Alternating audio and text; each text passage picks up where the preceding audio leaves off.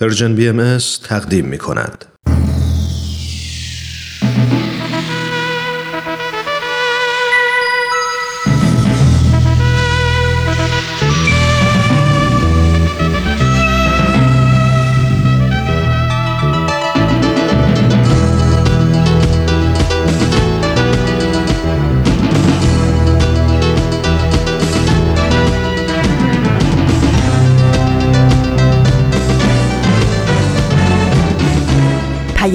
دوست. برنامه ای برای تفاهم و پیوند دلها.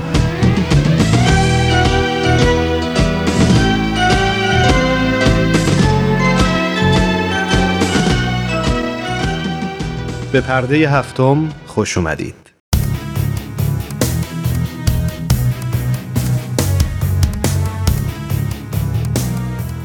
من ایمان ملکوتی هستم و امروز جمعه 16 اسفند ماه 1398 خورشیدی برابر با ششم مارس 2020 میلادیه.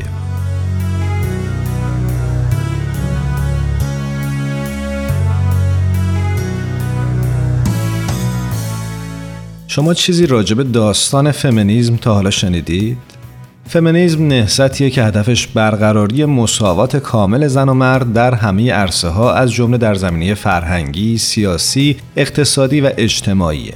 با اون که وضع و پایگاه زنها تا زمان حاضر عملا در همه تمدنها یا اغلب اونها کمتر از موقعیت مردان بوده اما میشه نشانه های از فمینیزم یعنی دفاع از حقوق زنان حتی در اعثار باستانی رو هم پیدا کرد در همه دوره ها زنان تونستن نقش سیاسی که گهگاه مهم و قابل ملاحظه بوده ایفا بکنند. مثلا به عنوان پادشاه یا صدر مملکت و یا از طریق نفوذ و تأثیری که روی همسران و اطفال خودشون اعمال کردند تونستند این نقش رو بازی بکنند.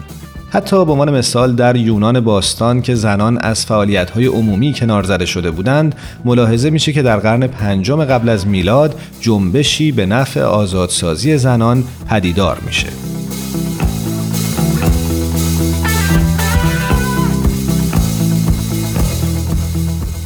افلاتون در کتاب جمهور خود زنان و مردان رو در پایگاه متساوی قرار داده. در مسیحیت زنان مقدسه ای بودند که در امور کلیسا نقشی در اول احراز کردند مثل کاترین دوسین و بعضا در عرصه سیاست مثل ژان دارک.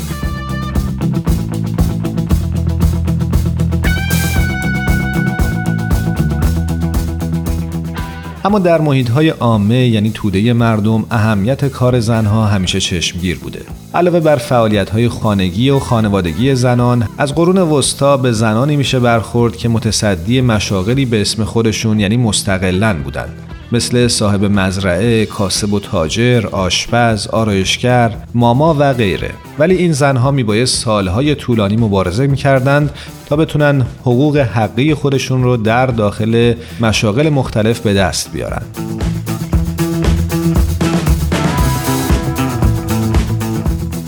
در نیمه دوم قرن 17 هم اولین اتحادیه ها و یا گروه های سنفی زنان به وجود اومد. من جمله در عرصه خیاطی، در آغاز انقلاب صنعتی صنعت نساجی در انگلستان از نیروی کار زنها بهره بسیار برد این زنها بعضا در منزل کار می‌کردند و در کارگاه ها به فعالیت مشغول بودند بعدا با پایان یافتن قرن هجدهم کار زنان مستقیما در خود کارخانه های صنعتی هم شروع شد.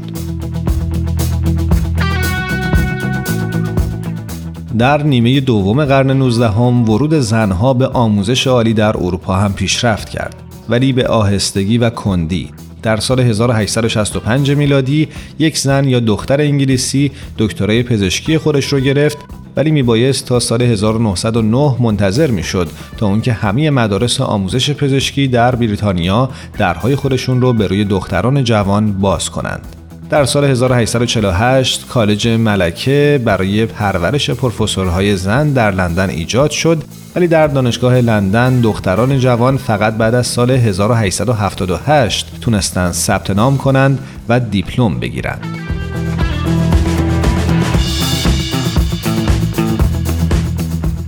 اما در دوران معاصر در عواسط دهه هفتاد زنان همه حقوق سیاسی خودشون رو در قالب ممالک جهان احراز کرده بودند. ولی عملا شرکت اونها در قدرت سیاسی بسیار محدود و اندک بود در ایالات متحده امریکا بعد از سال 1950 میلادی مشارکت زنان در مجلس نمایندگان هیچ وقت بیشتر از 4 درصد نبود. اما در نهایت بعضی از زنان مقام ریاست جمهوری و یا نخست وزیری رو در جهان احراز کردند و جنبش برابری خواهانی زنان همچنان به حیات خودش ادامه میده.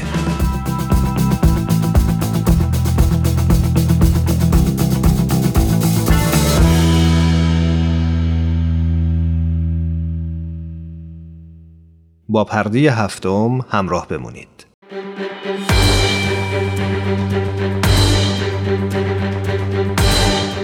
یک قهرمان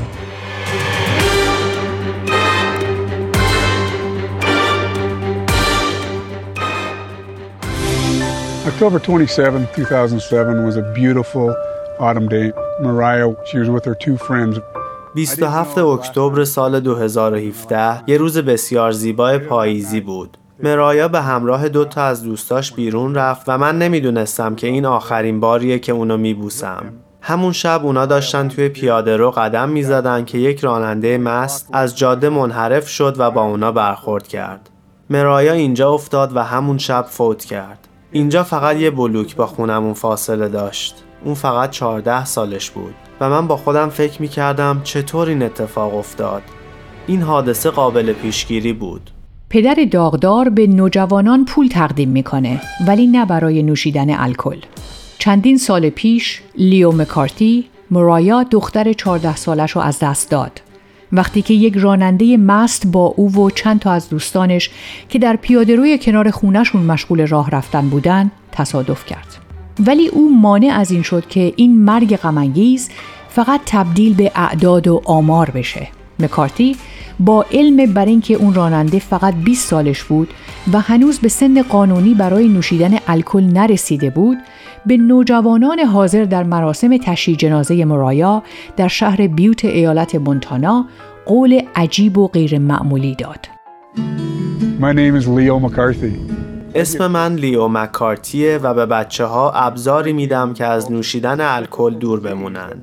مصرف الکل یک چرخه بیماریه که ما به اون اجازه میدیم ادامه پیدا کنه. در صحبتام در مراسم تشییع جنازه دخترم گفتم اگه مدت چهار سال نزدیک من بمونین و الکل و مواد مصرف نکنین من و یک گروه از افراد دیگه اینجا خواهیم بود تا بهتون پول بدیم تا به کالج برین. مکارتی به قولش عمل کرد و همراه جیم کلمر و چد اوکراش پدر دوستان مرایا که از این حادثه جان سالم به در بردن در طی ده سال 325 بورسیه یعنی مبلغی بالغ بر 325 هزار دلار به دانش آموزانی اهدا کرده که در چالش مرایا شرکت کردند. مکارتی میگه من می‌خواستم بهشون انگیزه بدم و بگم شما می‌تونین در این شرایط بهتر و موفقتر باشین یک قهرمان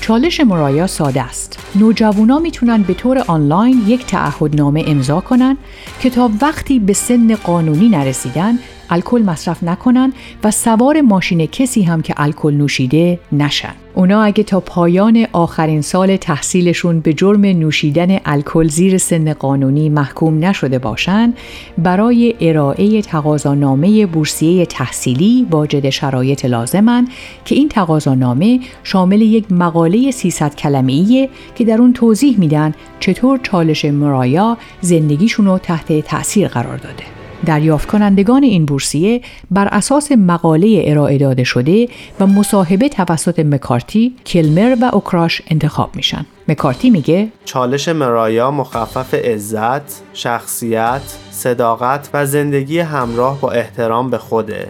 این پیام چیزیه که شهر بیوت به شدت بهش نیاز داره یکی از محدود مکانهایی در کشور که مردم می‌تونن در ملع عام مشروبات الکلی بنوشن.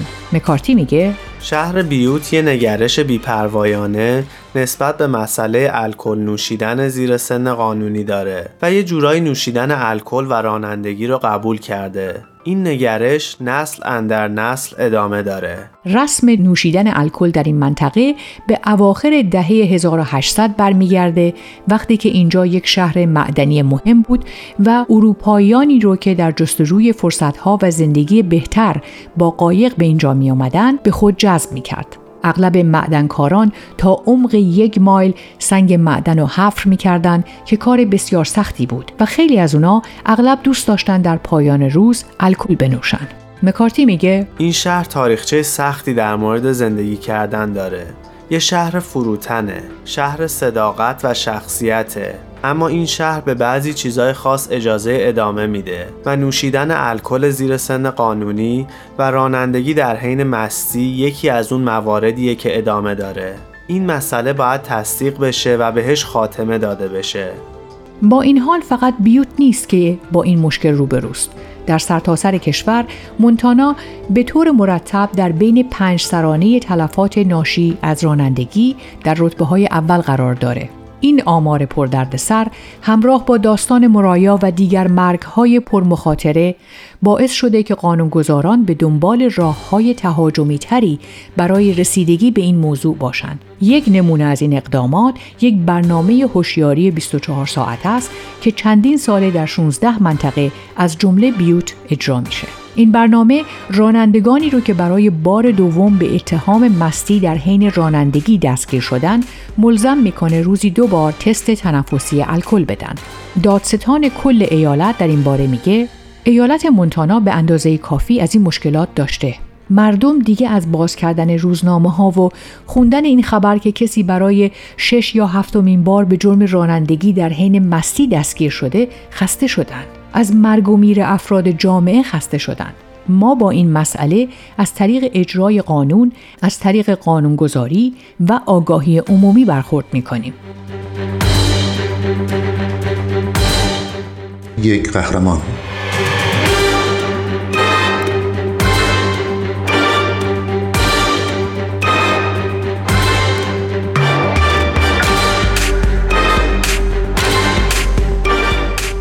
یکی از مهمترین چیزا درباره چالش مرایا تغییر رفتار مردم و آگاهی مثبت نسبت به این قضیه است. چالش مرایا در بیوت شروع شد ولی در طی سالها به سایر مناطق مونتانا و ایالتهای آمریکا گسترش یافت. ده ها هزار جوون این چالش رو پذیرفتن و اینا تنها افرادی نیستن که این کارو کردن بلکه به گفته مکارتی من پدر و مادرایی رو دارم که چالش مرایا رو پذیرفتن مادر بزرگایی که این چالش رو پذیرفتن. نه به خاطر اینکه مشکل نوشیدن الکل یا چیزی مثل اینو دارن بلکه به این خاطر که اونا درک کردن که این چالش برای چیه.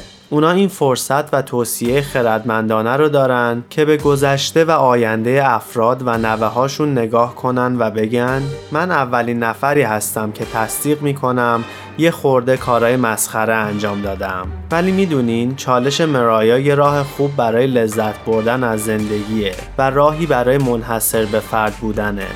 برای او دیدن بچه هایی که انتخاب های مسئولانه می کنن به معنی زنده نگه داشتن یاد و خاطره مرایاست. مکارتی میگه من فکر می کنم چالش مرایا یه چیزیه که مردم رو وادار می‌کنه یکم بیشتر فکر کنن و بگن ما می‌تونیم بهتر باشیم مرایا همیشه 14 ساله میمونه. من نمی‌تونم اونو برگردونم ولی می‌تونم به والدین دیگه کمک کنم بچه هاشون رو حفظ کنن. وقتی ما یک بچه رو نجات میدیم یه نسل رو نجات دادیم. برگرفته از سایت CNN Hero. اگه دوست دارید با قصه قهرمان این هفته ما بیشتر آشنا بشید یه سری به شبکه های اجتماعی و کانال تلگرام Persian BMS بزنید. یادتون نره که قسمت های دیگه این مجموعه رو هم می‌تونید در وبسایت Persian BMS بشنوید.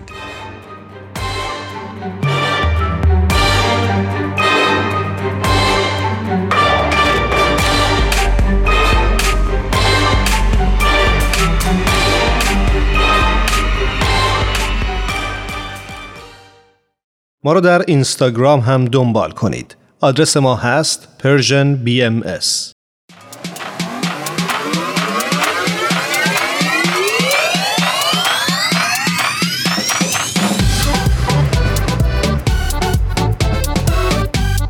تا حالا به ارزش ثانیه ها فکر کردی؟ گاهی اوقات مسیر زندگیت می‌تونه توی چند ثانیه عوض بشه شنیدن یه صدا، دیدن یه تصویر، خوندن یه خبر همه و همه می‌تونه یه شروع تازه باشه.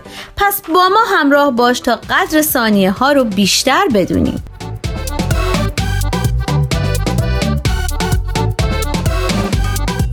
چند ثانیه با شما؟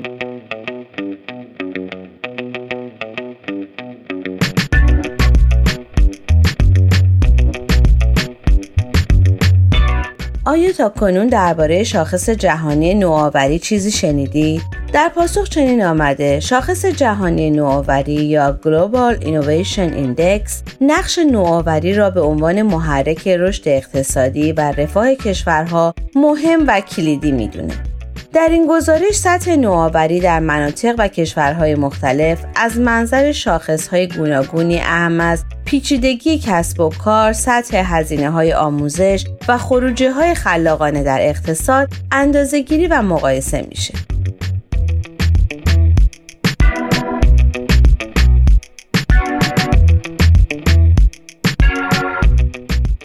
شاخص جهانی نوآوری GII یک مرجع مهم در نوآوریه به طوری که تصمیم گیران سیاسی با هدف توسعه عملکرد نوآوری کشورها از اون به عنوان یک ابزار استفاده می کنند. در گزارش جدید GII تغییرات جالب توجهی در فهرست ده کشور برتر مشاهده میشه.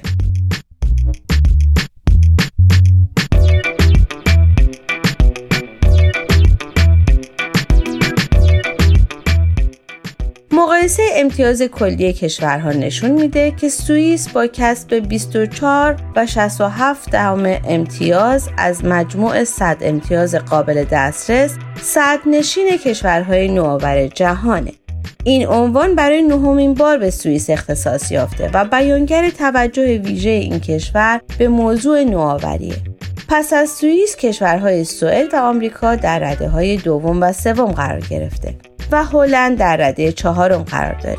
انگلیس، فنلاند و دانمارک، سنگاپور و آلمان دیگر کشورهای نوآور از نگاه شاخص جهانی نوآوری در سال 2019 محسوب میشن.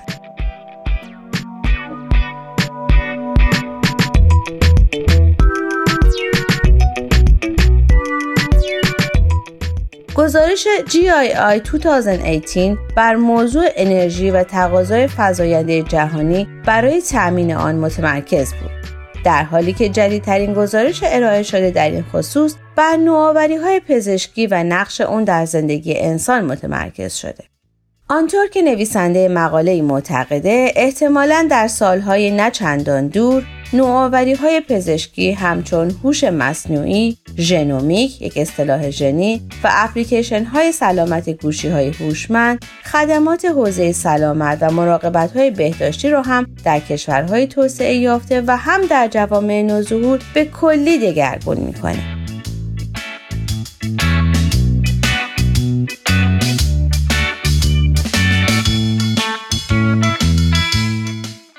که صحبت از نوآوری پزشکی به میون اومد بشنوید از چند نوآوری پزشکی که ممکنه در درمان نابینایی موثر باشه.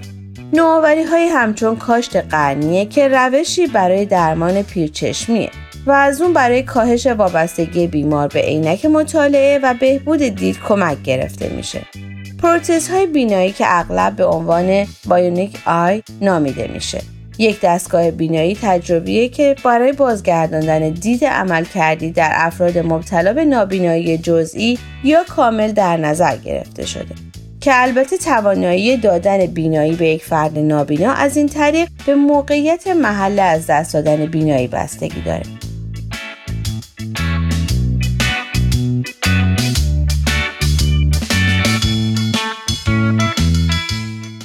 و یا ژن درمانی چرا که در برخی موارد جهش های ژنتیکی باعث ایجاد اختلالات و بیماری هایی در چشم افراد میشه. در این زمینه ژن درمانی می‌تونه در درمان این نوع بیماری ها موثر باشه. و آیا می‌دونستید که 18 اسفند ماه روز جهانی بیماری گلوکومه؟ آب سیاه یا گلوکوم در اثر افزایش شدید فشار زجاجی مایع درون چشم بروز می‌کنه؟ و در صورت عدم درمان ممکنه منجر به نابینایی بشه.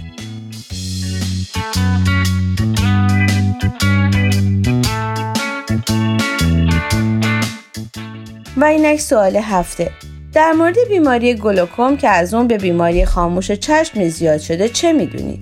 آیا راه های پیشگیری برای این بیماری وجود داره؟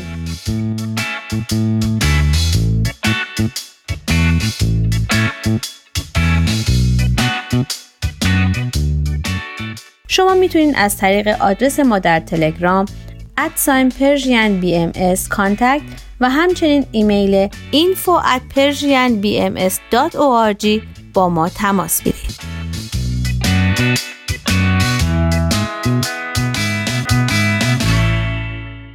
از اینکه همچنان با برنامه پرده هفتم این هفته همراه هستید سپاسگزارم ازتون و دعوت می‌کنم که شنونده یکی دیگه از بخش های ویژه برنامه ماه سیام یا ماه روزه بهایی از رادیو پیام دوست باشید.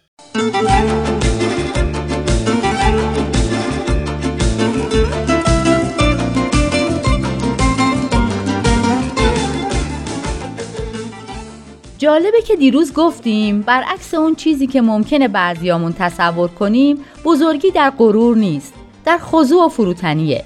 امروز به این نکته می‌رسیم که عزت و اعتبار و احترام هم برخلاف اون چیزی که یه عده‌ای ممکنه فکر کنن در خریدن و مصرف کردن کالاهای هرچه بیشتر و گرونتر نیست. در قناعت و حرس نزدنه. حضرت بهاءالله مؤسس آین بهایی بیانی دارند به این مضمون که اونچه که باعث عزت بنده است قناعت اونه. به روزی خود و بسنده کردن اونه به اونچه که براش مقدر شده. در نتیجه می‌رسیم به این بیان حضرت بهاءالله که میفرمایند حرس را باید گذاشت و به قناعت قانع شد. زیرا که لازال حریس محروم بوده و قانع محبوب و مقبول. جالبه که میفرمایند حریس همیشه محرومه. شاید به این خاطر که سیری ناپذیره و همش حرس بیشتر داشتن رو می‌زنه. شایدم به این خاطر که از اون چیزایی که در زندگی اصله باز میمونه و وقت و نیروش رو به هدر میده. حضرت عبدالبها مبین آثار بهایی میفرمایند پروردگار عالمیان انسان را چشم بینا و گوش شنوا عنایت کرده و قلب آگاه آفریده تا از فنای عالم عبرت گیرد و مانند مرغان چمن به چند دانه قناعت نماید و بر شاخسار به ابده نقمات به تقدیس و تسبیح رب الآیات مشغول گردد. این است سزاوار انسان. راستی ها برای همینه که اکثرمون حالمون خوب نیست. برای اینه که دست به کارایی می‌زنیم که در شعن ما به عنوان یک انسان نیست. هرس می‌زنیم و همش به دنبال به دست آوردن چیزایی هستیم که در حقیقت نه احتیاجی بهشون داریم و نه وقتی به دست میاریمشون راضیمون می‌کنن. چون اسباب مادی تا یه حدی خوبه. از اون بیشتر فقط باعث گرفتاری و دردسر و ناخوشیه. حضرت عبدالبها میفرمایند قناعت در هر موردی محبوب است حتی در تجارت. مقصد سهولت معیشت است زیرا ثروت موقت است و توسیع دایره تجارت سبب پریشانی حال و عاقبت ندارد.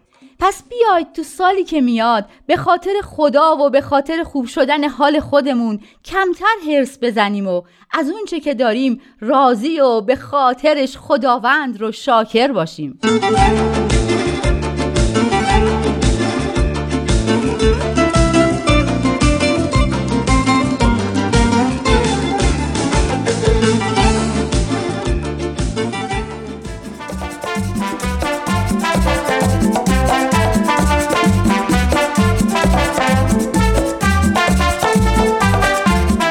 به راستی چه زیبا می‌گوید تهمینه میلانی که من زن بودنم را دوست دارم. بانوی سرزمین من اگر تو نیز زن بودنت را دوست بداری و خود را باور کنی یقین بدان که هیچ محدودیتی نخواهد توانست مانع پیشرفت و ترقیت گردد.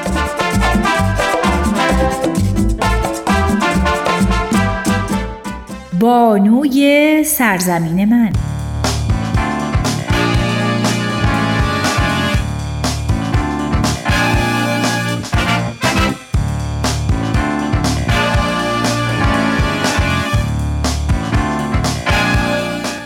در تعریف کمیسیون مقام زن ملل متحد این چنین آمده. این کمیسیون با نماد اختصاری CSW یا UNCSW نهادی وابسته به شورای اقتصادی و اجتماعی سازمان ملل متحده که از سال 1946 میلادی با هدف برابری جنسیتی و کمک به پیشرفت زنان تشکیل شده.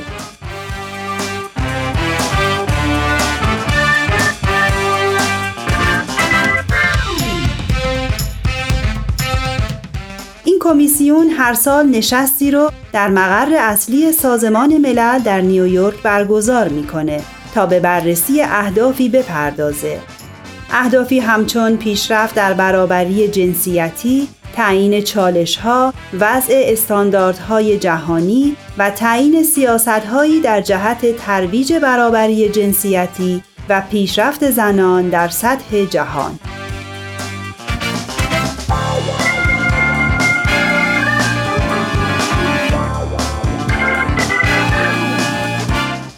آنطور که گفته شده مهمترین مأموریت کمیسیون مقام زن ارتقای برابری، توسعه و صلح.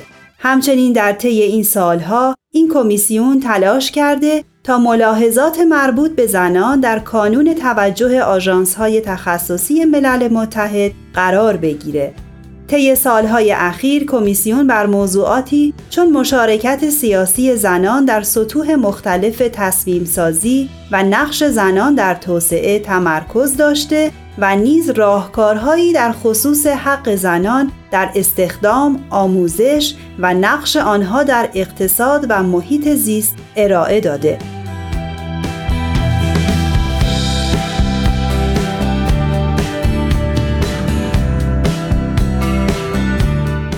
اقدامات کمیسیون در زمینه خشونت علیه زنان منجر به تصویب اعلامیه محو خشونت علیه زنان شد که در مجمع عمومی سازمان ملل به تصویب رسید. کمیسیون مقام زن را بزرگترین گرد همایی اعضای سازمان ملل متحد و دیگر فعالین بین المللی در زمینه حقوق و تواندهی زنان می‌دونند. این کمیسیون هر سال هزاران شرکت کننده رو از سراسر جهان گرد هم میاره.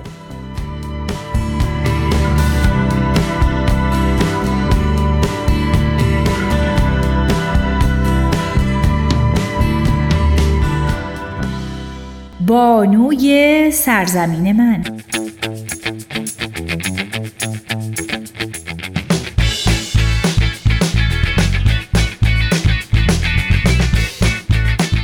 جامعه جهانی بهایی نیز در زمینه همکاری با این کمیسیون سابقه طولانی داره. به طور مثال آنچنان که در خبری از سرویس خبری جامعه بهایی آمده این جامعه در سال 2017 میلادی با حضور در کمیسیون مقام زنان سازمان ملل متحد در گفتمان پیشرفت زنان مشارکت داشت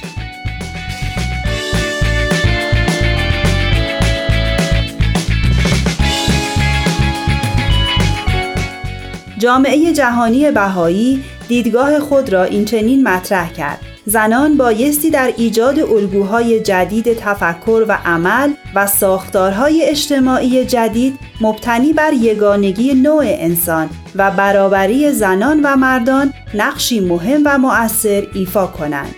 آنچنان که در ادامه خبر می‌خونیم جامعه جهانی بهایی به شکلهای مختلفی در این گرد همایی مشارکت داشت از جمله ارائه بیانیه‌ای با عنوان به سوی رفاه نقش زنان و مردان در ساختن یک تمدن جهانی شکوفا.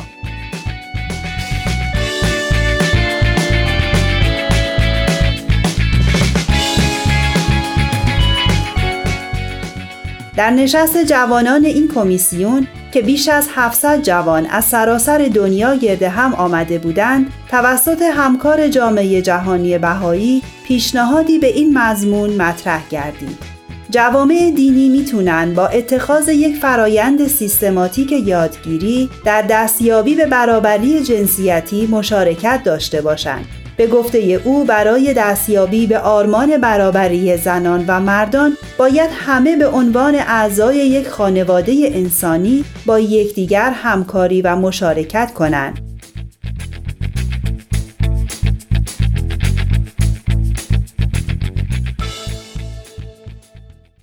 نسیم، بدی، تارا، آزین، فرح، میساق و الهام از تهیه کنندگان برنامه پرده هفتم هستند. صبح یه روز تعطیل با وجود تمام مشغله ها فارغ از همیشگی دقدقه ها با چند تا از همکاران و دوستانمون توی جمع کوچیک و صمیمی یه گوشه از این استدیو دور هم جمع میشیم تا با هم گپی دوستانه بزنیم و در کنار هم لحظات شادی رو سپری کنیم. خوشحال میشیم که میزبان شما باشیم تو این جمع جمعه ها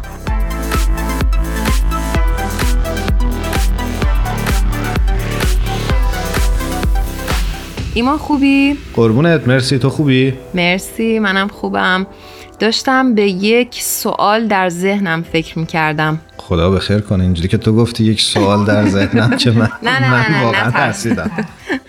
داشتم فکر می‌کردم که هفته پیش با ساناز مصاحبه کردیم یه تصمیماتی گرفتی برای کمتر استفاده کردن از پلاستیک. موفق شدی کاری بکنی؟ این بود سوالت؟ آره دیگه پس چه سوالی داشتم؟ انقدر ترسناک مطرحش کردی که من فکر کردم که خدا بخیر کنه خود چی بپرسه. چرا انقدر از من میترسی؟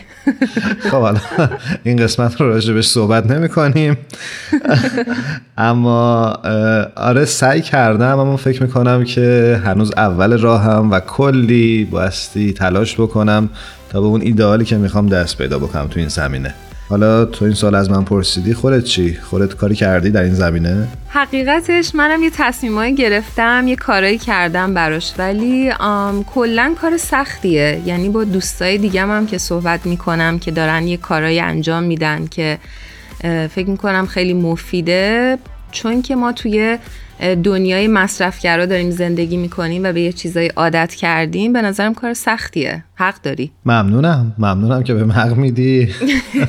چون اینجا خودت مجبور شدی به منم حق دادی. آره آره. ولی صحبت های ساناز به نظرم هفته پیش خیلی مفید بود. کاملا موافقم. اگه شنوندگانمون برنامه هفته قبل رو شنیده باشن حتما متوجه شدن که فرصت برنامه اجازه نداد که بحث رو با ساناز ادامه بدیم و ازش خواستیم که این هفته هم با ما همراه بشه تا بتونیم در مورد این موضوع بیشتر با هم گپ بزنیم. بله یه موسیقی شنونده های محترم بشنوید و با ساناز عزیز ما همراه میشیم.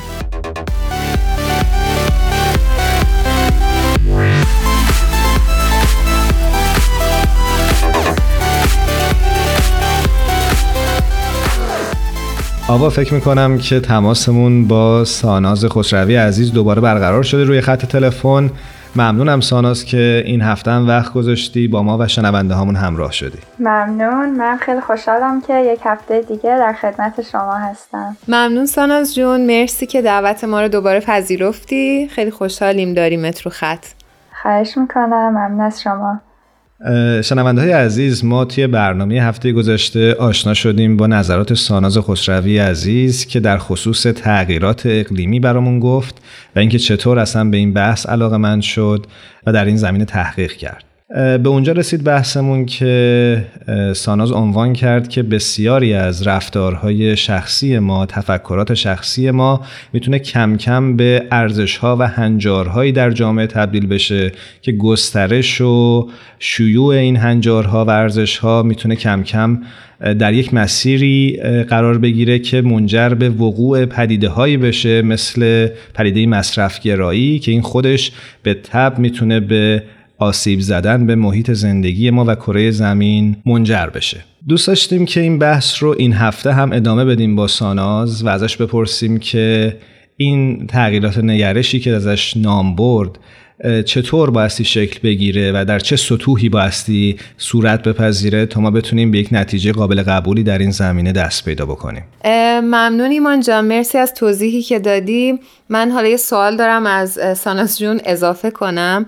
اگر که ساناز جون فکر می‌کنی چیزی از قبل باقی مونده از هفته پیش دوست داری برامون توضیح بده؟ فکر کنم که هفته پیش تا اونجا صحبت کردیم که گفتیم که انسان ها باید به این درک و بینش برسن و در حقیقت اون تغییر نگرش ها باید ما رو به اون جایی برسونه که ما به این درک برسیم که زندگی ما در دنیا به همدیگه متصله. فرق نمی‌کنه که در کجای کره زمین داریم زندگی می‌کنیم. زندگی انسان ها به همدیگه وصله و متصله. در حقیقت ما باید بتونیم یه تصویر بزرگتر رو ببینیم و اینکه رفتار من چه در سطح شخصی و چه در سطح ملی بر روی بقیه چه تأثیری داره. دوست داشتم یه بیان یا اینجا ذکر بکنم از حضرت بهاءالله شارع آین بهایی که میفرمایند فلحقیقه عالم یک وطن محسوب است و من علل ارز اهل آن.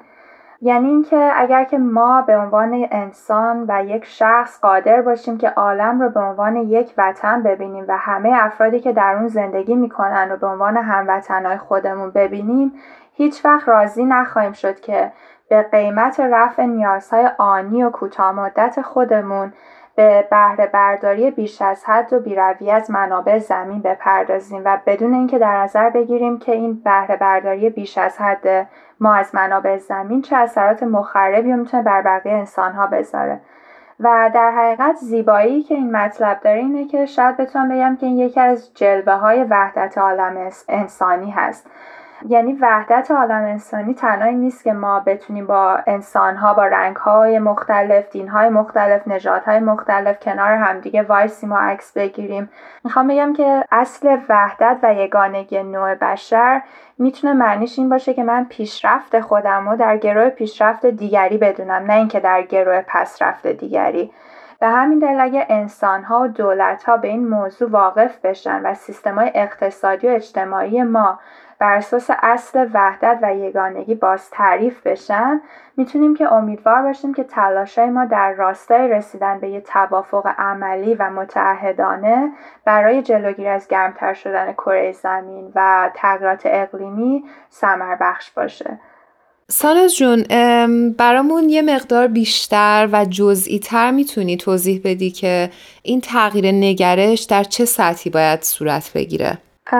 آره حتما. اینکه فکر کنم که هم در سطح فردی باید باشه و هم در سطح مؤسسات و دولت ها مثلا اینکه ما باید یاد بگیریم که الگوهای زندگیمون رو به عنوان یه شخص تغییر بدیم. بعد اینکه فکر کنیم چجوری دراز مدت فکر کنیم و اینکه رفتار امروز من چه تأثیری بر فردا می‌ذاره. و سعی کنیم که در حقیقت اون میزان تولید دیوکسید کربن رو حالا بر اساس فعالیت های شخصی که داریم کمتر بکنیم. مثلا بیایم از انرژی تجدید پذیر مثل انرژی خورشیدی و بادی استفاده بکنیم از مد سریع دوری بکنیم تولید زبالمون رو کمتر کنیم از پلاستیک کمتر استفاده کنیم. اگر که امکانش هست بیشتر از وسایل نقلیه عمومی استفاده کنیم. حتی در گرم کردن خونمون یا سرمایش خونمون هوشمندانه تر عمل کنیم بازیافت بکنیم. ولی خب همه اینا هم مستلزم اینه که اون دولت ها هم بیان اون زیر ها رو به وجود بیارن. مثلا اگه ما میریم توی یک روستایی آموزش میدیم و افراد به بحث بازیافت علاقه مند میشن ولی از اون بر هیچ سطل بازیافتی وجود نداره. یا دولت اون زیر ها رو برای بازیافت فراهم نکرده خب قطعا اون فعالیت های فردی هم شاید اثر و نتیجه خاصی نده. این تغییر نگرش و تغییر الگوهای زندگی هم باید در سطح فردی و هم در سطح مؤسسات و ملی و دولت ها باشه و این دوتا باید موازی همدیگه پیش برن که اون رفتارها و اون تغییر الگوها بتونن مسمر ثمر باشن. سپاسگزارم از توضیحی که دادی. یه سوال دیگه پیش میاد اینجا و اونم اینه که در این میون نقش پدیده مصرفگرایی چقدر واقعا مهمه؟ در برنامه قبلی توضیح دادی تا حدی که چطور این پدیده گسترش این پدیده منجر میشه که همه ساکنین کره زمین تحت تاثیرش قرار بگیرن. اما اگه بتونی بیشتر این مسئله رو باز بکنی ممنون میشم. مرسی از سوالی که پرسی. در حقیقت خیلی سوال خوبیه و یکی از چیزهایی که می‌تونه به یعنی باعث تغییرات اقلیم بشه همین بحث مصرفگراییه و حالا متاسفانه الان اینطوری هست که لذت های آنی مبتنی بر کسب مادیات و کالاها جای خودشون رو به لذت و سر روحانی دادن. البته مثلا منظورم این نیست که بگم که ما باید مثل مرتازا زندگی کنیم یا اینکه بخوام مثلا خیلی ایدئال آرمانی حرف بزنم. ولی مشکل از اونجایی شروع میشه که این بحث اعتدال کنار گذاشته میشه و تمام هم و غم ما میشه کسب ثروت کالاهای لوکس برآورده کردن نیازهای مادیمون و اینکه حتی ارزش انسانها بر این اساس تعریف میشه. و در نتیجه اون اختلاف طبقاتی توی جامعه زیاد میشه. بیعدالتی هایی که توی محیط کار هستن زیاد میشه و این باعث میشه که یه سری افراد برای رفع نیازهای خودشون عده دیگه رو به بردگی یا بیگاری بکشن. و برای اینکه ما بخوایم مصرف بیشتر داشته باشیم نیازمند این هستیم که بریم کالاهای ارزونتر تولید بکنیم. در کشورهای دیگه کارگران در شرایط خیلی بد دارن کار می‌کنن و تلاش می‌کنن که جواب اون مصرفگرایی و میل ما به مصرف بیشتر رو بدن. و اختلاف طبقاتی که در نتیجه اون ایجاد میشه باعث میشه که انسانها در حقیقت یه حالت کینه توزی و نسبت به همدیگه پیدا بکنن و این حس که من باید حق خودم رو از این زمین بگیرم. باعث میشه که مثلا در خیلی از جاها درختها رو بی رویه قطع می‌کنن برای اینکه یه زمین کشاورزی درست کنن و افراد بتونن از اون کسب درآمد بکنن. و در حقیقت این مصرفگرایی هم از اون بابت که باعث میشه که ما بیش از حد از منابع زمین بهره برداری بکنیم باعث میشه که این رقابت و چند پارگی بین انسان ها رو هم بیشتر بکنه و خودش باعث میشه که آسیب های زیست محیطی بیشتر بشن. مرسی ساناز جون. داشتم فکر می‌کردم که حالا ما اینجا نقش ادیان رو چجوری باید داشته باشیم در مبحث گرمایش زمین در مبحث مصرفگرایی و تمام این مباحثی که شما امروز صحبت کردین. آره نقش ادیان فکر کنم که خیلی مهمه. شاید توی خیلی از مشکلاتی که ما توی دنیا داریم ما همیشه سعی می‌کنیم که تکیه کنیم بر اون پیشرفت فناوری و اون تکنولوژی های پیشرفته که داریم و شاید اون نقش ادیان و, و تعالیمشون رو نادیده می‌گیریم. ولی بیانی از حضرت بهاءالله من میخوندم که در اون گفته بودن که در حقیقت دنیا و در حقیقت طبیعت یک جلوه از اسم خداونده و ما تمام نشانه های عظمت خداوند رو می‌تونیم در طبیعت ببینیم و در حقیقت این اختلاف و گوناگونی که توی طبیعت وجود داره نشانه هایی برای جویندگان خداوند هست. و این دیدگاه که تنها مختص به آین بهایی هم نیست و توی خیلی از ادیان دیگه ما می‌بینیم که برای مثال مثلا دین اسلام یا مسیحیت طبیعت رو جلوه ای از عظمت خداوند می‌دونن و این صفات روحانی که ادیان ما رو به اونها تشویق می‌کنن می‌تونه در تغییر نگرش ها و نهایتا یافتن راه حلی برای مشکلات زیست محیطی بهمون کمک بکنه. سپاسگزارم ازت. این صحبت رو که می کردی یاد یه جمله از اوشو عارف و فیلسوف هندی افتادم که شاید لپ کلام این گفتگو باشه. جای عنوان می‌کنه البته مضمونش این هست که آشفتگی جهان بیرونی انعکاسی از آشفتگی جهان درونی ماست. ای کاش که ما بتونیم جهان درونیمون رو مرتب بکنیم تا بتونیم به نتیجه بهتری در دنیای اطرافمون برسیم. سپاسگزارم ازت باز هم ساناز خسروی عزیز. مرسی ممنون از شما. مرسی ساناز جون. خیلی خیلی لذت بردم و امیدوارم که شنونده هامون هم همین حس رو داشته باشن. روز و روزگارتون خوش. خدا نگهدار.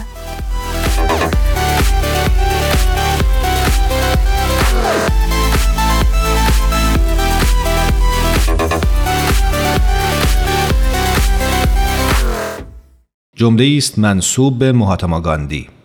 من زنان را به عنوان تمثیلی زنده از روحیه خدمت و فداکاری ستایش می کنم.